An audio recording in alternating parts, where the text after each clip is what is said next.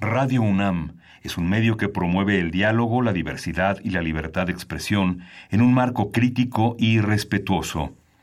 Los comentarios expresados a lo largo de su programación reflejan la opinión de quien los emite, mas no de la radiodifusora. Es la hora del poder del ciudadano es la hora de la democracia en México. Confío en que todos sepan hacer honor al compromiso que han contraído. Elevar a su pueblo mediante sus propias leyes, aprovechando sus propios recursos y dirigiendo libremente sus destinos. Recordarnos que como ciudadanos todos tenemos una responsabilidad. Conocer nuestros derechos nos da herramientas para ejercerlos, pero sobre todo, defenderlos. Respetar y promover la cultura de la legalidad nos lleva a una convivencia pacífica y ordenada. Analiza y discute con nosotros los temas que nos aquejan día a día. La Comisión Nacional de los Derechos Humanos, la Facultad de Derecho de la UNAM y Radio UNAM presentan Derecho a debate. En la cultura de la legalidad participamos todos. Conduce Diego Guerrero.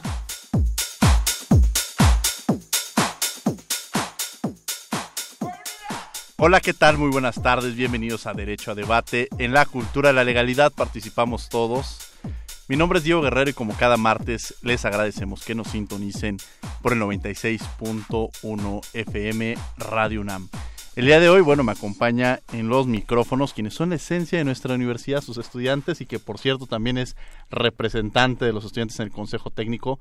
Alan, un placer tenerte el día de hoy aquí en los micrófonos de Derecho a Debate. Diego, muchas gracias por la invitación. La verdad es un gusto como representante y como alumno de la Facultad de Derecho y más de la UNAM estar aquí y discutir un tema de suma importancia con grandes invitadas. Antes de presentar a nuestras invitadas, Alan, me gustaría que sobre el tema que vamos a abordar el día de hoy, corrupción e impunidad en México, ¿qué sabes sobre este tema? Bueno, eh, creo que es un tema de que sin duda es de gran relevancia debido a que eh, la corrupción se ha posicionado en la percepción ciudadana como uno de los principales problemas que aquejan a nuestro país, ya que si bien afectan a la sociedad en su conjunto, se ha demostrado que son los sectores socioeconómicos más pobres los que resienten de forma más grave los efectos negativos de la corrupción. En el año 2017, eh, la organización Transparencia Internacional y realizó un estudio o un índice de percepción de la corrupción, en donde analizó a 180 países, de los cuales de una puntuación de 100, México obtuvo 29, posicionándolo en el número 135, es decir, en un nivel bastante corrupto, casi comparado con países como Honduras, como Honduras, Paraguay e incluso Rusia. Eh, además, Hemos notado que en la clase política en los últimos años el discurso por parte de, los políticos de todos los grupos parlamentarios, de todas las ideologías, ha venido aumentando este discurso a favor de combatir la, la corrupción, pero la verdad es que no hemos visto resultados palpables al día de hoy incluso el presidente de la República en campaña e incluso ya este siendo siendo investigado con la con la investigación presidencial sigue señalando la corrupción como el génesis de uno eh, de los problemas eh, de la mayoría de los problemas que existen en el país.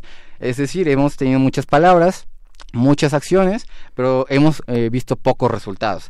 Y eso repercute directamente no solamente en el funcionamiento de las instituciones públicas sino también en las relaciones sociales. Por tanto Esperamos que al final de este programa nuestro auditorio tenga como una percepción más amplia de lo que es el tema de la corrupción e impunidad en México y sobre todo tengamos las nociones claras de qué se está haciendo, cuáles son los retos que, que necesita eh, resolver actualmente nuestro sistema político para empezar a tener resultados palpables. Bien, pues antes de presentar a nuestras invitadas, vamos a saber, a escuchar qué sabe nuestra comunidad universitaria sobre el tema del día de hoy. Estas son las voces universitarias. No se vayan. Las voces universitarias.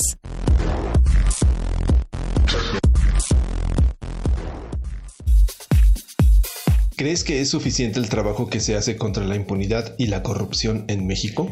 No, no, no, para nada. O sea, si hablamos de los niveles de la sociedad, es decir, que no es el rubro político, eh, hay un esfuerzo muy grande. Claro que influye, pero son acciones que contribuyen a, acabar con esta corrupción e impunidad eh, de la que hablamos, pero a nivel gubernamental, a nivel político, falta muchísimo. Incluso a veces pareciera que no se hace nada y por el contrario que se fomenta que siga existiendo esta impunidad y esta corrupción. Yo creo que sí hay unos esfuerzos porque se combata la corrupción, pero todavía no, no hay como resultados, así que sí hay esfuerzos, pero la verdad es que no sé si son lo suficiente. Eh, no, no creo que sea suficiente, porque pues no vemos un cambio real, no vemos un cambio tangible aún en, en lo social. Yo creo que en México no se hace absolutamente nada serio para combatir la impunidad y la corrupción. Creo que se queda todo en buenas intenciones, esperando que así sean buenas intenciones, pero que en los hechos no se lleva a cabo y por ende pues no se combate nada. Escuchas Derecho a Debate. Llámanos al 5536 4339. Derecho a Debate.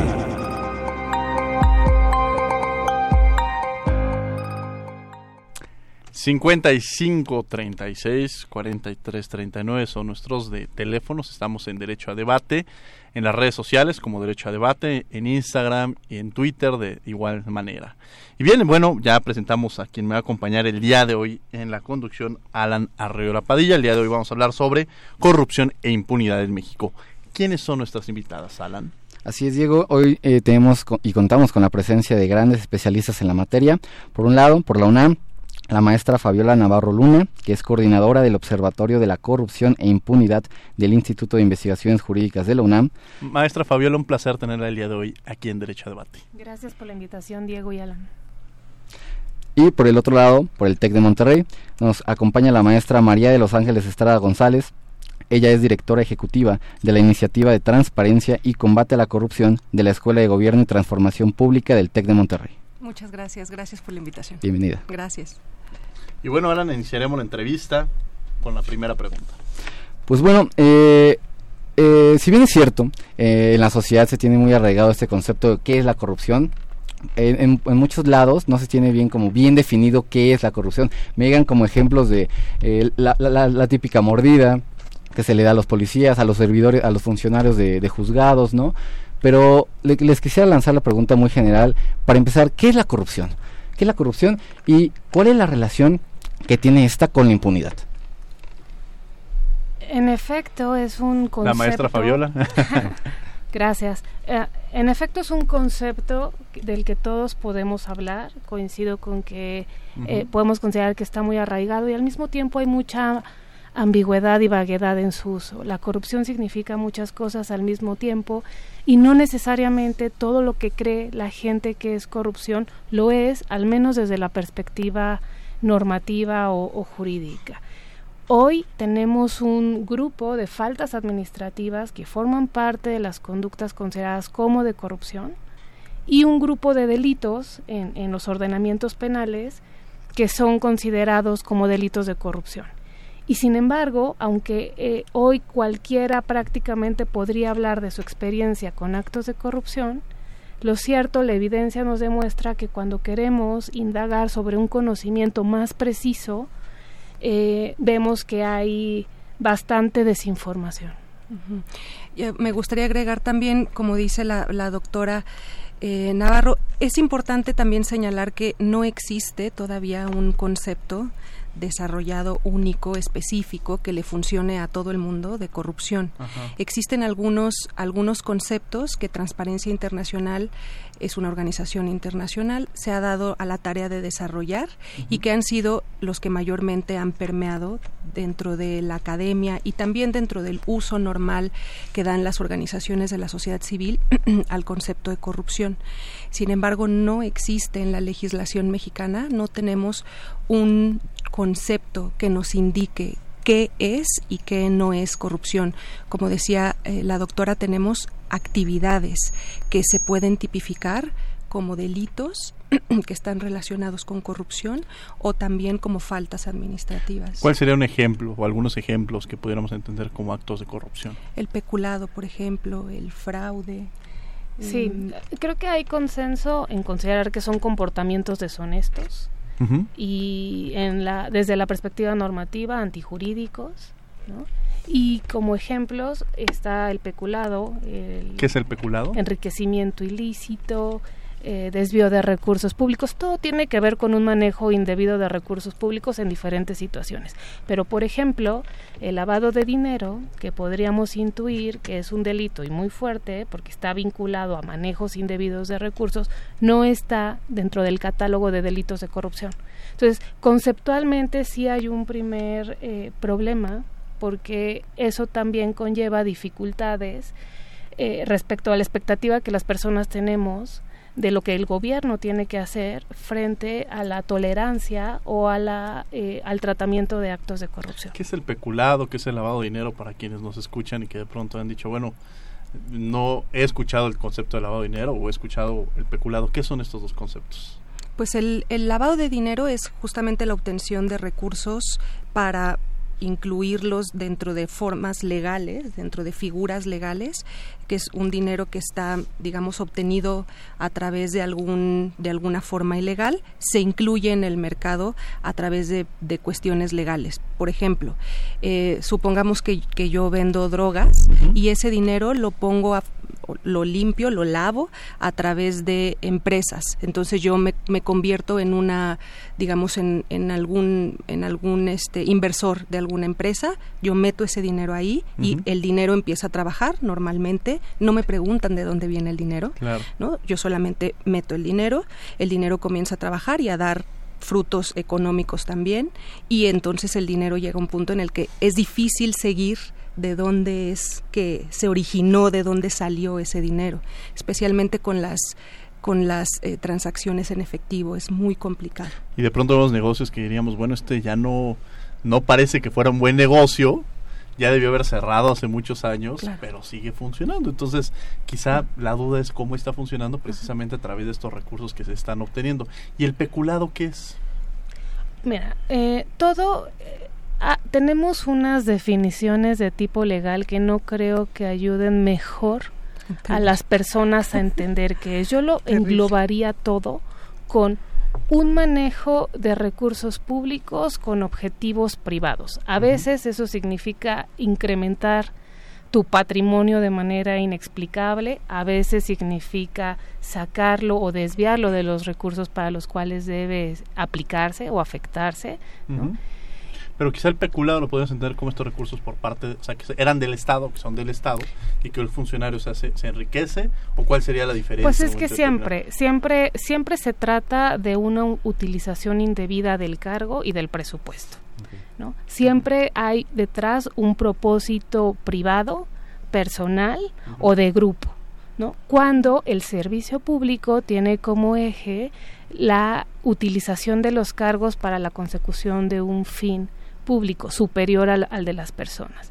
Entonces, hay un grupo de, de, conductas de corrupción que tienen que ver con eso, con, con, el dinero aplicado para fines distintos a los que se tiene que aplicar, y existe otro grupo de conductas que no se refieren al dinero eh, específicamente, pero que sirven también para eh, afectar la función pública. ¿Cuáles? Pues el tráfico de influencias, el nepotismo. Nepotismo. El, nepotismo es que tú contratas a un familiar o a alguien que tiene una vinculación directa, eh, alguna relación directa contigo. Claro, en conflicto de interés o en tráfico de influencias lo que encontramos es lo que las personas de manera coloquial le llaman el compadrazgo o el amiguismo, que es asignar contratos o favorecer eh, que, que mis amigos, que mis relaciones personales o familiares obtengan cosas que, si, que no obtendrían si no tuvieran una relación conmigo, ya sea familiar, de amistad, de negocios. Ahora, lo vemos con los funcionarios, pero también el tema de la corrupción no es exclusivamente de un funcionario público. La corrupción la pueden realizar. No quiere decir que todos seamos corruptos, como alguna vez dijo algún político. No todos somos corruptos, pero todos podemos caer en la corrupción o estamos, no estamos exentos de caer y radicaría en algo muy sencillo. Efectivamente, que alguien ocupe un cargo en el cual no está preparado es un acto de corrupción. Si no tienes las facultades para poder ejercer este cargo, estás corrompiendo el sistema. Salgo yo a la calle, me paso un semáforo y de pronto me va a parar el policía y yo saco mi cartera, lejos de asumir la responsabilidad, tomo mi cartera, le doy dinero al policía, ahí estamos ejerciendo un acto de corrupción que muchas veces lo estamos transmitiendo es que todos los políticos son corruptos, es que todos los funcionarios son corruptos, cuando el ejercicio de impedir la corrupción radica en nosotros mismos y viene acompañado de un primo hermano, que ese sí no quiere decir que, ahí sí lo ejerce directamente el Estado, que es la impunidad. ¿Qué es la impunidad? Eh, voy a hacer un referencia un poco a, lo que dices, eh, Diego, vinculado específicamente con la dificultad de establecer las conductas de corrupción tal vez para nosotros el, el hecho de que, por ejemplo, de que uno de tus estudiantes te pida que le que lo ayudes a entrar a un trabajo y que tú a ese estudiante hables con el que puede ser su jefe y le des las mejores referencias de él, puede que para nosotros eso no sea un acto de corrupción. En otros países eso es considerado corrupción. Mm. El lobbying en algunos en, algunos países es considerado corrupción. Entonces, digamos, sí está vinculado necesariamente a algunas eh, prácticas sociales y hasta culturales. No, eso no quiere decir que culturalmente seamos corruptos, sin embargo, sí existen unos pisos y techos en donde nosotros los mexicanos nos movemos en relación con un japonés, por ejemplo, que puede entender de una forma un poco más estricta los conceptos de corrupción. Discúlpeme, doctora, entonces, eh, el origen y solución de la corrupción se puede eh, eh, señalar en un, en un panorama cultural más que legal? O sea, creo que, que, no necesariamente tiene que dividirse entre lo vamos a solucionar a través de la cultura o lo vamos a solucionar solo a través de las leyes. O sea, me parece que existen una convergencia de elementos que tenemos que, y no solamente esas, desde la parte económica también. Eh, la semana pasada estuvimos en un foro en el Senado y, la, y la doctora la doctora Fabiola decía algo algo muy cierto. Mientras sigamos viviendo en una sociedad en donde existen tantas diferencias sociales y en donde hay una parte de la población que todavía no puede, digamos, satisfacer sus necesidades básicas, es muy complicado que podamos combatir la corrupción. Entonces, son una serie de elementos culturales, económicos, sociales, legales, políticos que convergen y que en eso está la dificultad del tema también, que es transversal y nosotros podemos mover una cosita, pero faltan todas las demás. Sí, yo ahorita justamente recordaba cuando estudié mi maestría en España, que alguna alumna decía que estaba viajando con los puntos que se le había dado cuando ella trabajaba en el gobierno, pues uno mete los puntos de, la, de una aerolínea y te dan. Entonces dice, miren, yo estoy, y me acuerdo que lo mencioné en clase, y la maestra decía, oye, pero es que, o sea, eso es corrupción, o sea, si esos puntos debieran ser utilizados, si te lo están dando en el trabajo, debían haber sido utilizados para la empresa, o, o quizá con los mismos puntos que te dan, debían haber sido utilizados para otros viajes que realizaras en, en funciones. Y de pronto sí te percatabas que culturalmente, para ella era como algo muy normal en su sociedad, pues que pudiera realizar esto. Y de pronto también analizamos un caso de, unos chocolates, de una empresa de chocolates, de una ministra, me parece que era en Suiza, que con la tarjeta de que la daban para viáticos, pues ella compró una caja de chocolates que le iba a llevar a su marido. O sea, en lugar de ocupar su tarjeta personal, eh, en alguna distracción ella argumentaba, ocupó y compró una caja de chocolates y que al final ella tuvo que ser, eh, el, grado también de, la responsabilidad que recae, tuvo que ser sustituida como ministra, toda vez que eh, había utilizado recursos y lo que decía el Estado era, o sea, no es que sean los millones, desde un peso hasta un millón, estás utilizando recursos que le pertenecen al Estado para un uso personal. Y ahí cae precisamente estos actos de corrupción. Pero justamente yo mencionaba el tema de la impunidad, porque al final recae en, la, en esta parte en la cual el Estado, bueno, si esta mujer compró chocolates con los viáticos, pues hay una sanción, o sea, no queda impune la, situación. Y de pronto en México, quizá que es muy visible, pues vemos muchos casos, como mencionaba Alan, en los cuales es que hizo esto y quedó impune, es que se sabe que se ocupó estos recursos para fines personales, pero sí que impune. Y por eso, por eso es importante quizá entender, porque siempre acompañamos corrupción e impunidad, corrupción e impunidad, pero a veces es difícil distinguir un concepto de otro, ¿no? Yo creo que es una relación de oportunidades y de incentivos. eh, en todos los países hay corrupción, pero la respuesta estatal frente a los mismos actos es distinta.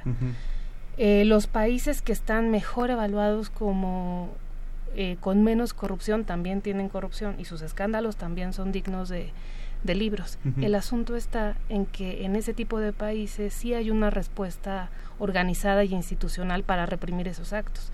Y si te cachan, entonces sí enfrentas consecuencias reales. Aquí yo creo que hay también una ponderación en donde la gente sabe que primero es muy difícil que te cachen. Segundo, si te cachan es muy difícil que te sancionen. Y entonces eso se vuelve un incentivo para cometer actos de corrupción. Creo que es importante también distinguir los actos en función de, del bien afectado. No es lo mismo los actos de corrupción a gran escala que implican un manejo eh, arbitrario y abusivo de presupuestos y de oficinas y que dejan, por ejemplo, sin medicinas a, a, un hospital porque ese dinero se fue a campañas políticas. No es lo mismo eso que la corrupción a la que tú te hablabas, la del ciudadano que se pasa, que comete una infracción de tránsito y soborna al policía para que no le aplique la multa. No es lo mismo si ese policía es el que pide el dinero, porque eso se llama extorsión, y él es un agente del Estado que tiene que aplicar la ley. Entonces creo que sí tenemos que empezar a advertir estas grandes diferencias, porque tú bien decías, la corrupción también se da en el ámbito privado, claro, pero la que es relevante para el sistema es la que afecta el ámbito de lo público, porque dos empresas que se coluden, así se llama el delito, ¿no? O la infracción de corrupción que es dos empresas que se ponen de acuerdo para incrementar los costos de lo que ofrecen para poderle vender al Estado más caro, Claro que se pusieron de acuerdo en privado y eso es, pero es un acto que trasciende a su esfera privada porque una vez que le venden al Estado y el gobierno les compra, eso ya es un sobreprecio que paga el Estado, ¿no? A consecuencia de, de, de esa colusión. Y entonces todo creo que en algún punto regresa al asunto de la impunidad. La impunidad a mí me parece que es un gran incentivo para que las personas cometan actos de corrupción.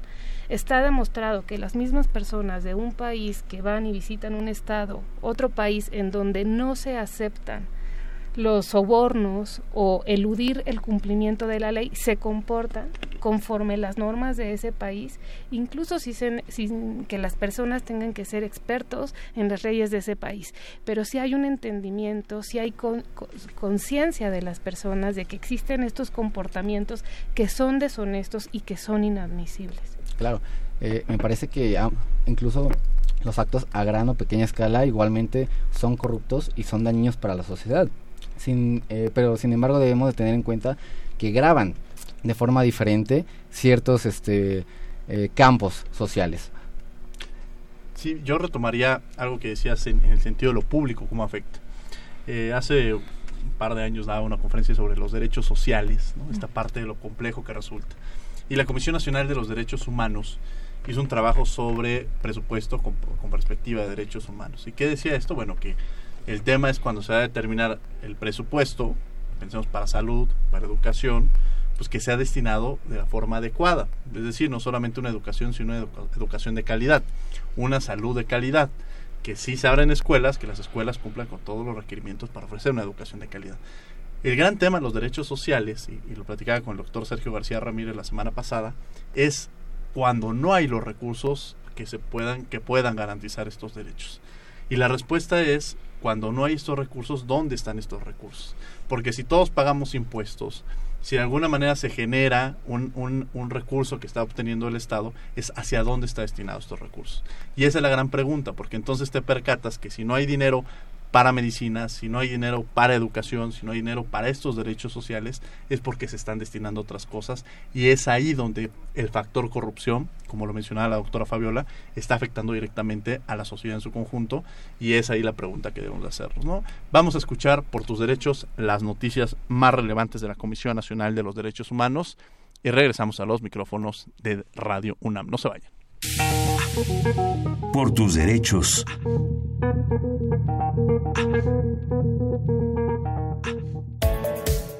Al participar en la presentación de resultados de la Encuesta Nacional sobre Discriminación 2017 y el Sistema Nacional de Información sobre la misma, el Ombudsperson Nacional Luis Raúl González Pérez subrayó la importancia de contar con información certera para analizar la situación del país, informar sobre la eficacia de las políticas públicas y dar seguimiento a los avances realizados. González Pérez destacó que transitar hacia una sociedad en la que las conductas de discriminación puedan transformarse en conductas de respeto recíproco y cumplimiento de los derechos humanos es el principal y enorme reto a vencer.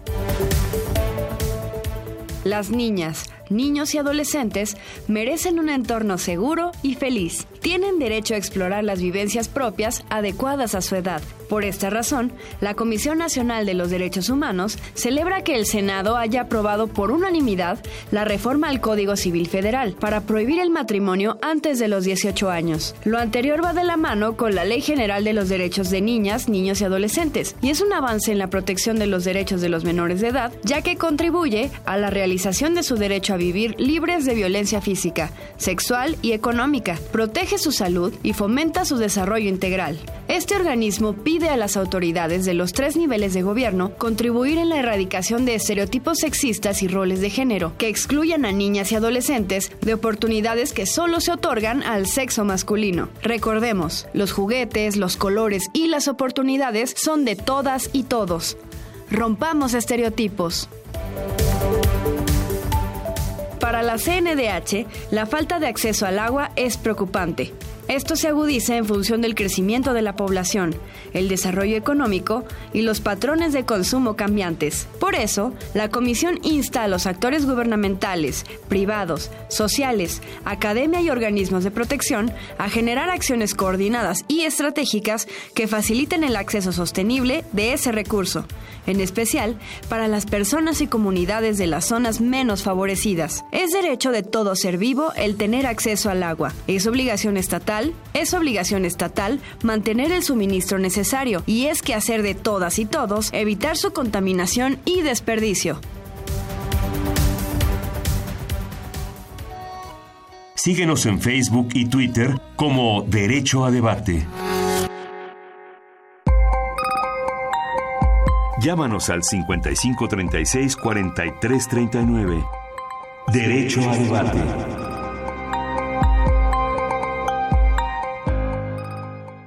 Estamos de regreso en los micrófonos de Derecho a Debate 55 36 43 39 para que se comuniquen con nosotros. Adriana Lino nos pregunta, ¿pueden hablar de medidas de control en el gobierno y en las empresas y las responsabilidades y qué formas de prevenirlo? Yo creo que al final del programa tendremos varias respuestas en, en torno a cómo prevenir que, no exista la corrupción y también cuáles son las medidas de control que pueden existir. Alan Arriola, que me acompaña el día de hoy en los micrófonos, estamos hablando sobre corrupción e impunidad en México y tenemos como invitadas a la maestra Fabiola Navarro Luna, coordinadora del Observatorio de la Corrupción e Impunidad del Instituto de Investigaciones Jurídicas de la UNAM, y a la maestra María de los Ángeles Estrada González, directora ejecutiva de la Iniciativa de Transparencia y Combate a la Corrupción de la Escuela de Gobierno y Transformación Pública del TEC de Monterrey. Muchas gracias por acompañarnos. Alan Arreola. Sí, lo comentabas bien, Diego. Ahorita eh, yo creo que al final tenemos un panorama más amplio para saber cómo, eh, qué herramientas utilizar para prevenir actos de corrupción, pero para ello necesitamos a, tener un, eh, análisis muy completo de lo que es la corrupción. Sin embargo, por muchos años se ha intentado atacar a la corrupción en México. Recordemos un poco, en el 2003 se ratificó en Mérida la Convención de Naciones Unidas contra la Corrupción, Incluso más recientemente en el sexenio pasado se crea un sistema nacional anticorrupción que engloba a todas las entidades de gobierno de los tres órdenes de gobierno. Entonces, me gustaría saber, a pesar de que hay acciones, ¿por qué no hemos avanzado en este tema? ¿Qué es lo que hace falta?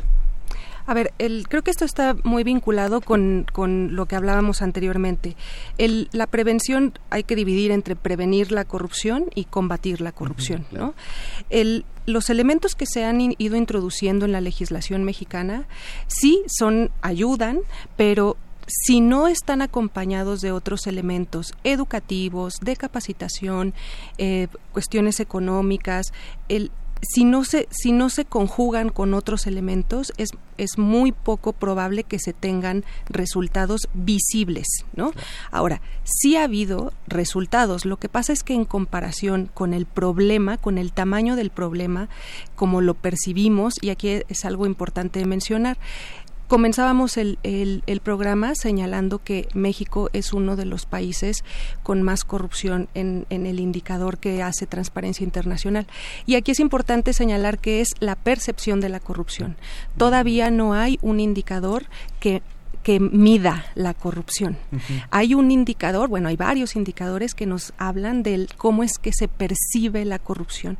Entonces, si en el México tenemos una percepción muy alta de la corrupción, eso no quiere decir que, no sea así, efectivamente. Si yo les pregunto a ustedes, muy probablemente, y a la gente del público, van a decir, sí, yo he sido parte de la corrupción o he sido víctima de la corrupción. Entonces, pero es, el, es la percepción de la corrupción. Todavía ni siquiera tenemos, bueno, entonces ya, ya vamos en que no tenemos un concepto y tampoco tenemos cómo medir la corrupción. Entonces, como ven, cada vez más se va haciendo mucho más complejo el problema. Entonces, sí hemos tenido resultados y respuestas institucionales. Tal vez lo que no hemos tenido es una como conjugar otros elementos vinculados con las cosas que se han desarrollado a nivel institucional y que eso nos podría pues dar la posibilidad de ver mayores o mejores resultados. La doctora Fabiola. yo, creo también que la propia situación personal mayoritaria de las personas hace que haya más predisposición a ver eh, los grandes escándalos de corrupción que las medidas.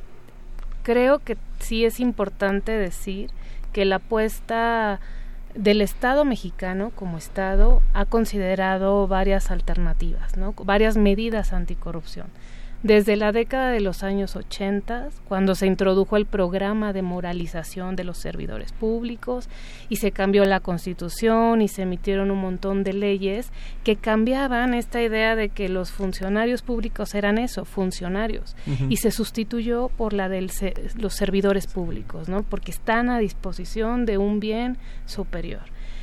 Y luego también tenemos otro grupo de medidas relacionadas con la transparencia que sí dan una mejor situación, no ideal todavía, para poder eh, hacer más exigibles ciertos eh, compromisos del gobierno, ¿no? La agenda de transparencia, la profesionalización del servicio público también tienen historias que, que, contar y cosas que han aportado en materia de anticorrupción.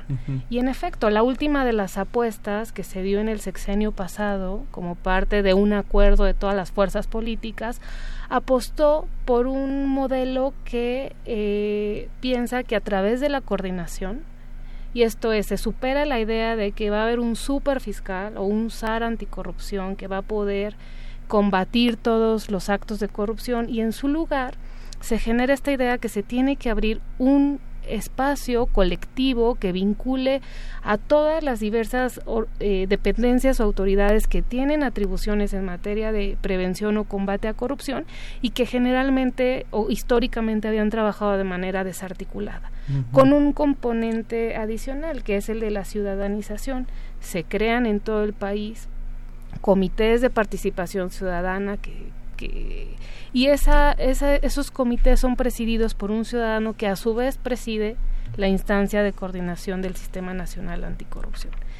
Eh, coincido con, Ángeles en que eh, no ayuda tampoco la, la, percepción que sobre el fenómeno se tiene y de esto pues hay muchas explicaciones no yo también creo que mientras no mejore la calidad de las personas y no puedan ver de manera cotidiana y en su esfera personal los cambios que las medidas tienen, pues va a ser muy difícil que cambie la percepción de, de corrupción. Sí también creo que hay más discurso de corrupción que medidas anticorrupción. Y sí también creo, como ella decía, que mientras las personas identifiquen más eh, las soluciones como algo que le toca a los demás y no a nosotros, también va a ser muy difícil. La evidencia lo que nos demuestra es que las medidas anticorrupción tienen éxito o funcionan en países donde sus estados de derecho son más sólidos, son más fuertes, donde la sociedad civil también está más cohesionada. Y yo eh, creo que también hay que considerar que para que eso suceda hay que arreglar otros ámbitos de la vida pública. Las personas tienen que sentirse seguras, tienen que tener satisfechas otro tipo de necesidades eh, más prácticas y básicas, eh, pero prioritarias como son la alimentación, la salud, el empleo, la vivienda, porque es muy difícil pensar que alguien que no tiene satisfechas esas necesidades, sí tiene tiempo para leer periódicos o para informarse y además para tener posiciones o posturas críticas frente a actos del gobierno. Sí, incluso platicábamos ahorita en el corte que nos metió ya la, nota, que es un tema de, cultural, es un tema también de, concientización de la ciudadanía, ¿no? Poníamos el ejemplo quizá en, en, materia electoral de que para aquí, aquí es muy común saber que compran votos, ¿no? O sea, es más, en campañas electorales hay muchas comunidades que es una fiesta porque es la oportunidad de recibir recursos de los partidos políticos y que están acostumbrados que cada tres, cada seis años van a llegar y les van a ofrecer despensa, les van a ofrecer dinero para que voten por X partido.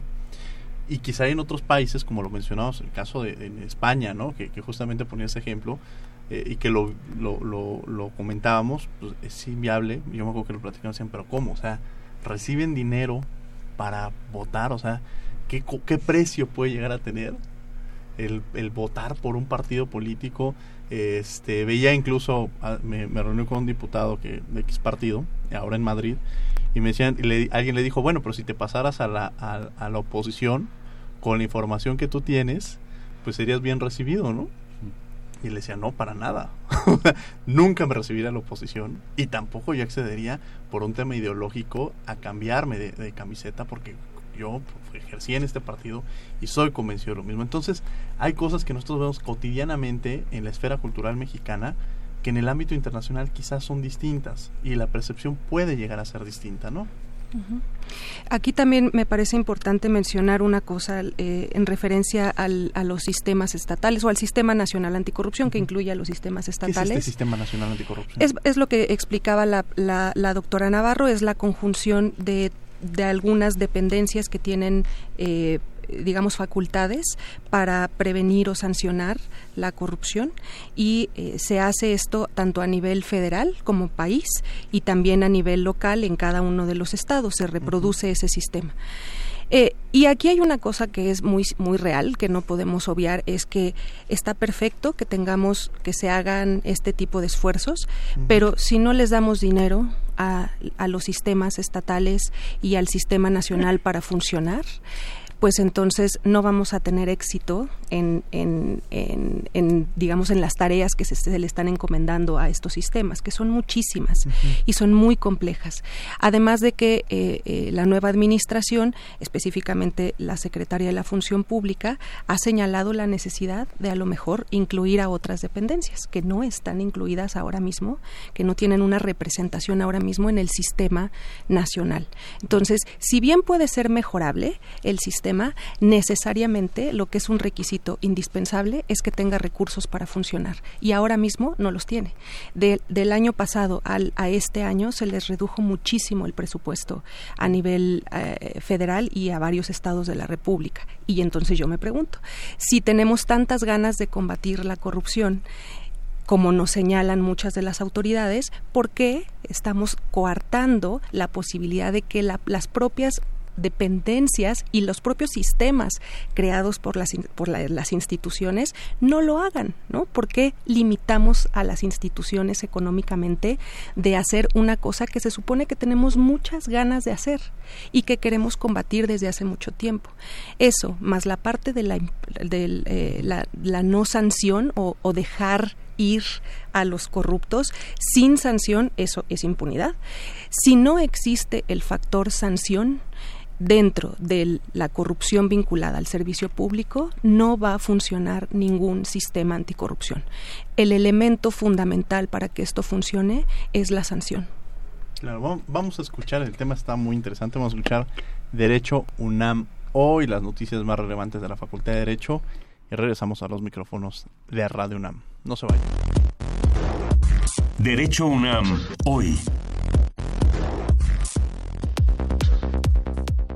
En el aula magna de la Facultad de Derecho se presentó el libro Estructura Jurídica y Política del Estado de México, del doctor Eduardo López Betancourt, profesor y decano de esta institución. Esta obra brinda al lector las nociones generales indispensables para comprender cómo se regula la vida en sociedad en nuestro país y así familiarizarse con sus derechos y obligaciones, comprender qué es el Estado mexicano y percibir el alcance de sus órganos componentes. El autor indicó que el texto va de la mano con el nuevo plan de estudios de la facultad, el cual marcará la pauta en otras instituciones para la formación de los nuevos juristas, comprometidos y acordes con las nuevas reformas legislativas y las leyes secundarias. Por su parte, el maestro Raimundo Espinosa Hernández también presentó su libro, Crítica Marxista del Derecho, Materiales para una Introducción, que pretende fortalecer la perspectiva crítica del derecho a través de conceptos básicos y detalladas referencias bibliográficas que permitan a cualquier investigador, docente, jurista o activista introducirse al pensamiento jurídico marxista sin dejar de lado los fundamentos de la crítica jurídica. Para Espinosa Hernández, el derecho en sí mismo ha quedado sometido bajo el poder del capitalismo. Es por ello que este libro incita al análisis y a la reflexión.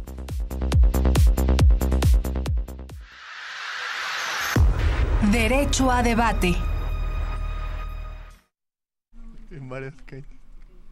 Estamos de regreso en los micrófonos de Radio UNAM en Derecho a Debate. Estamos hablando el día de hoy sobre corrupción e impunidad en México. Me acompaña el día de, hoy en la, conducción Alan Arriola Padilla, estudiante de la Facultad de Derecho y que también es consejero técnico. Como invitadas tenemos a la maestra Fabiola Navarro Luna, coordinadora del Observatorio de la Corrupción e Impunidad del Instituto de Investigaciones Jurídicas de la Universidad Nacional Autónoma de México, y a la maestra María de los Ángeles Estrada González, directora ejecutiva de la Iniciativa de Transparencia y Combate a la Corrupción de la Escuela de Gobierno y Transformación Pública del, Tecnológico de Monterrey. A ver, eh, bueno, yo quiero hacer una breve introducción de algo que pasó la, semana pasada. Eh, se realizaron las primeras jornadas, como escuchábamos, primeras jornadas jurídicas hispano-mexicanas organizadas por la Universidad Complutense de Madrid y la Facultad de Derecho de la Universidad Nacional Autónoma de México, en las cuales eh, se hicieron diversas eh, análisis de, algunos temas. Y a mí me tocó hablar sobre un tema que es el derecho a la buena administración.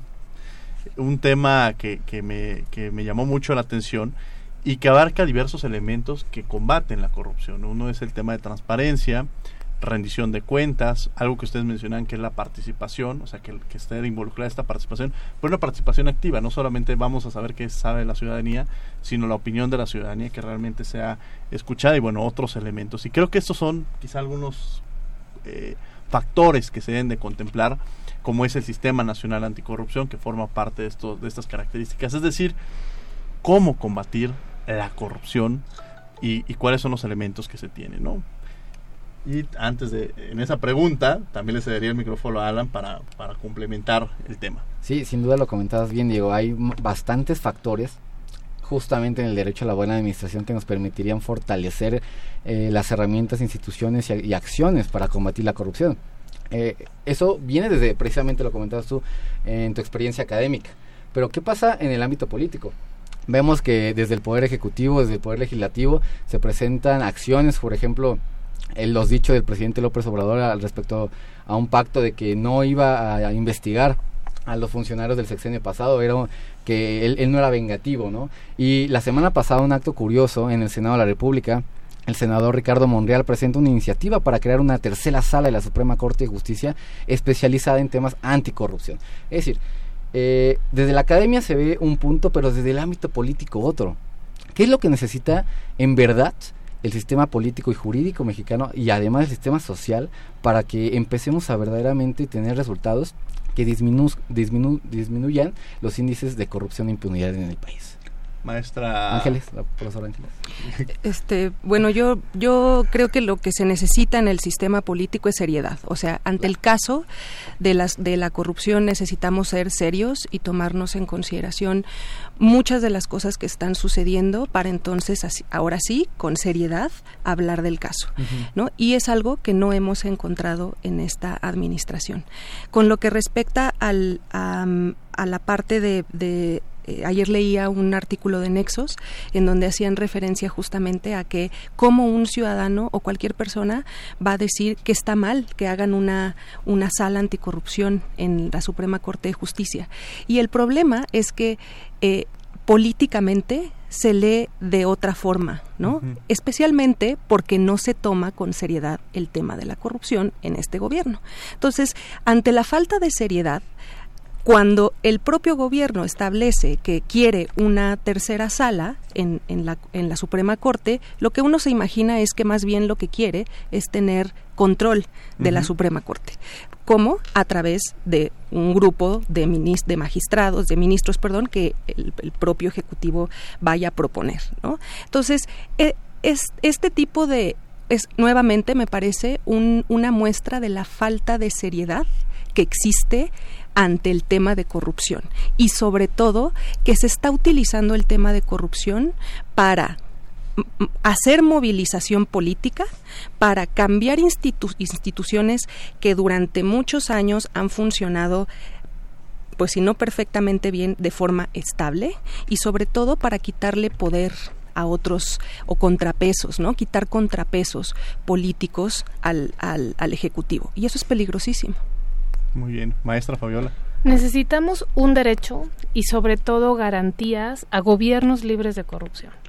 Y para eso necesitamos incrementar el bienestar de las personas, fortalecer la ciudadanía, fortalecer, ser más exigentes, menos tolerantes también respecto de los actos de corrupción. Tenemos que relacionarnos distinto con los gobernantes y aceptar y dejar de aceptar cosas que acepte, que actualmente aceptamos. No veía hace poquito una entrevista a unos eh, parlamentarios de Gran Bretaña que les preguntaban respecto de estas declaraciones que salen a hacer afuera del Parlamento y decía el parlamentario, no, nosotros no damos declaraciones, nosotros salimos a contestar preguntas.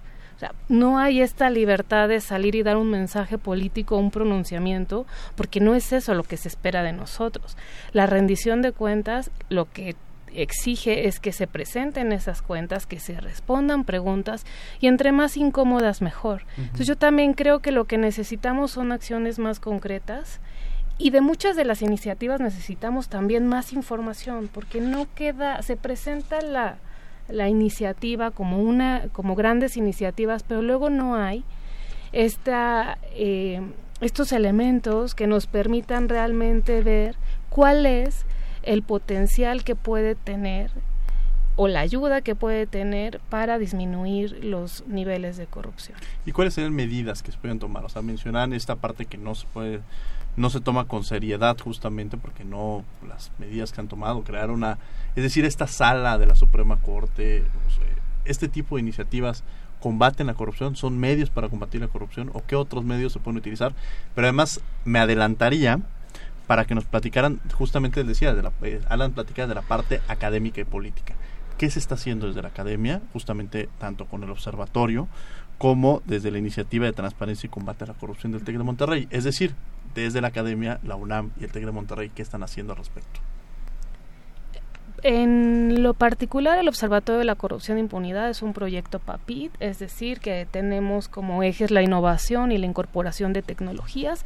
Estamos analizando fenómenos de corrupción con perspectivas de sistemas complejos. Tenemos en nuestro equipo de investigadores a eh, investigadores que provienen no de las ciencias sociales, sino de las ciencias duras, físicos, computólogos, matemáticos, con los cuales estamos tratando de entender distinto todas las lo que pasa, todas las relaciones, los elementos que intervienen en grandes actos de corrupción, porque lo que queremos es a partir de, entender de manera distinta lo que a la tradicional que tiene esta perspectiva solamente normativa o legal, una vez que entendamos qué pasa, creemos que vamos a tener mejores elementos o nuevos elementos para poder hacer propuestas de ajustes a los sistemas. Por mencionar una de las cosas que hacemos en el observatorio. También estamos convencidos que la manera de lograr eh, mayores cosas o con más impacto es con alianzas.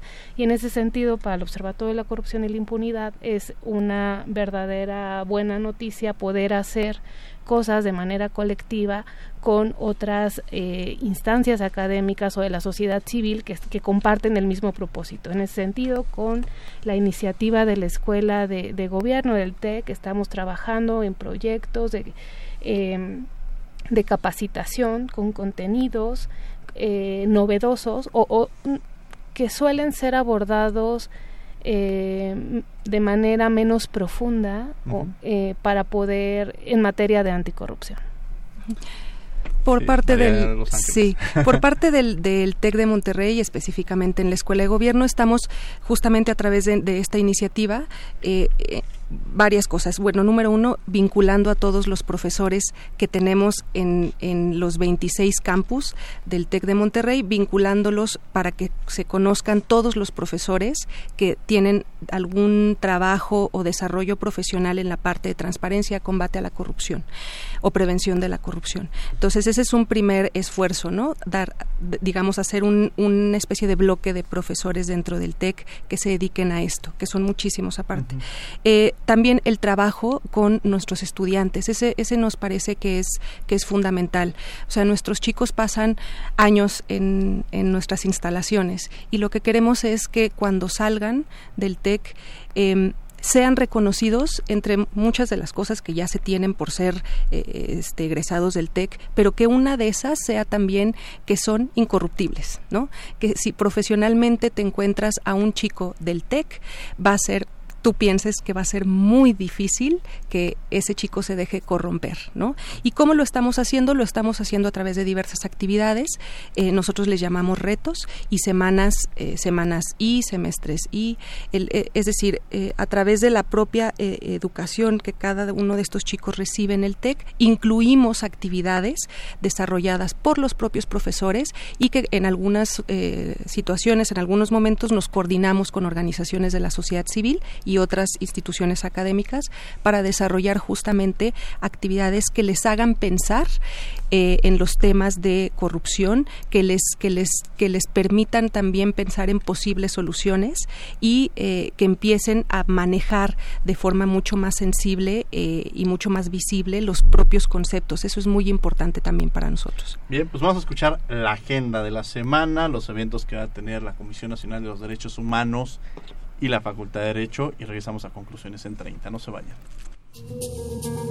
Agenda semanal.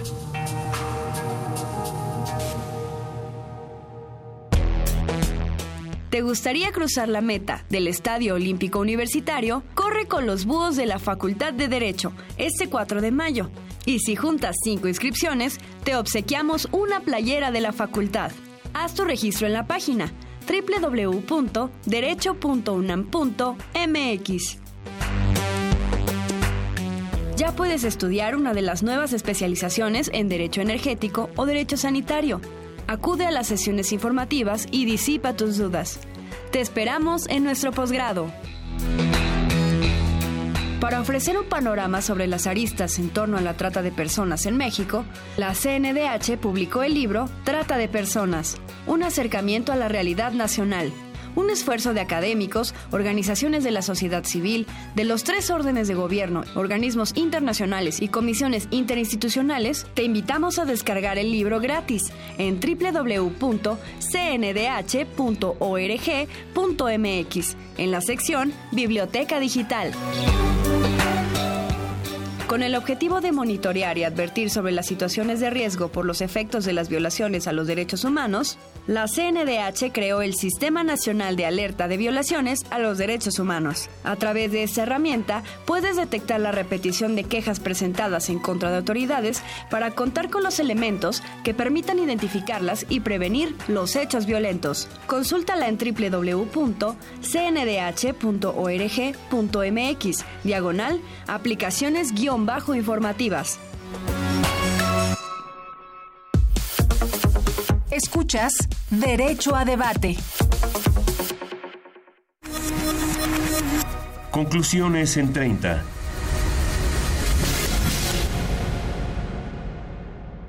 Bien, esta es la agenda de la semana de la Comisión Nacional de los Derechos Humanos y de la Facultad de Derecho. Estamos precisamente en conclusiones en 30.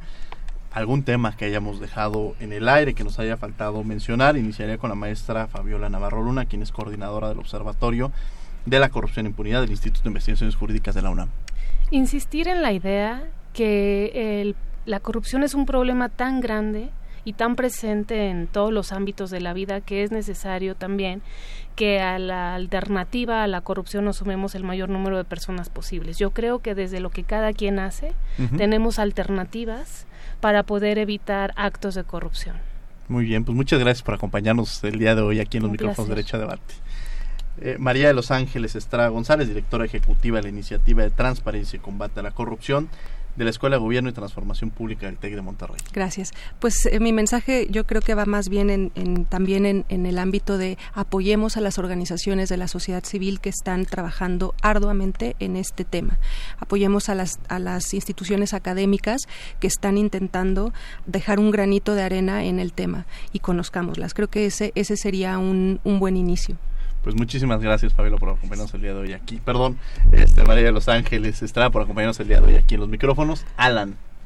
Sí, sin duda, de todo esto creo que concluiría que la corrupción es y seguirá siendo uno de los mayores problemas que afectan a nuestro país en específico a nuestra sociedad y los afectan de diversas formas. Sin duda sumarme a seguir apoyando y conocer las acciones que se llevan desde la academia y desde la sociedad civil y a partir de eso sumarnos nosotros desde el ámbito, desde nuestra trinchera como estudiantes, como profesores, como profesionistas o como sociedad en general para empezar a mejorar esto.